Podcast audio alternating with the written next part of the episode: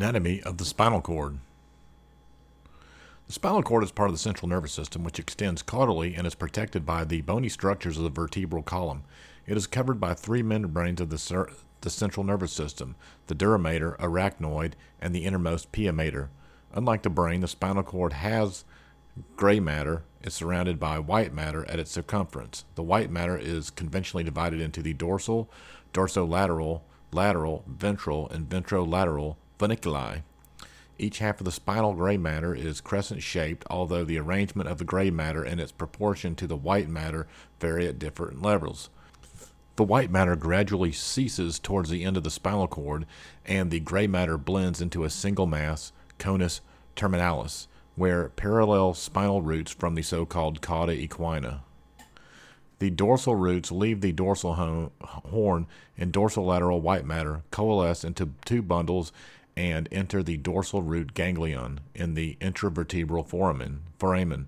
Immediately distal to the ganglion, the dorsal and ventral roots unite to form a trunk, the spinal nerve. The spinal nerves, which are now outside the vertebral column, converge and form plexus, eh, and from these emerge peripheral nerves. The number of of spinal nerves and spinal segments largely correspond to the number of vertebrae with few exceptions. There are 8 cervical, 12 thoracic, 5 lumbar, 5 sacral, and 1 co- coccygeal spinal segments in humans. The number of these segments varies slightly in different species. Sensory processing. In an oversimplified manner, it can be stated that the somatic afferent functions that are processed in the spinal cord constitute the following pain and temperature, touch, proprioception.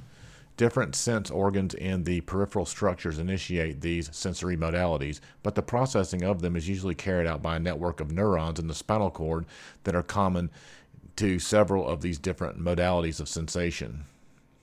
Pattern movements organized by the circuitry of the spinal cord. In addition to the monosynaptic stretch reflex, the, the circuitry of the spinal cord can generate patterned responses that involve movement of several joints.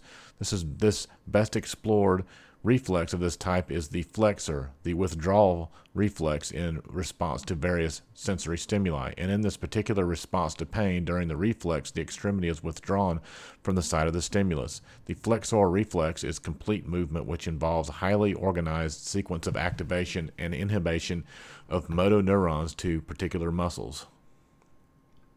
Anatomy of the spine. The spine is made up of bones, muscles, tendons, nerves, and other tissues that reach from the base of the skull near the spinal cord and to the coccyx. The vertebrae of the spine include the cervical spine, thoracic spine, lumbar spine, sacral spine, and tailbone.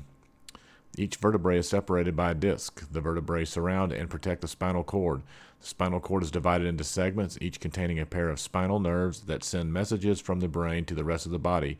Many spinal nerves extend beyond the conus medullaris, the end of the spinal cord, to form a bundle of nerves called the cauda equina.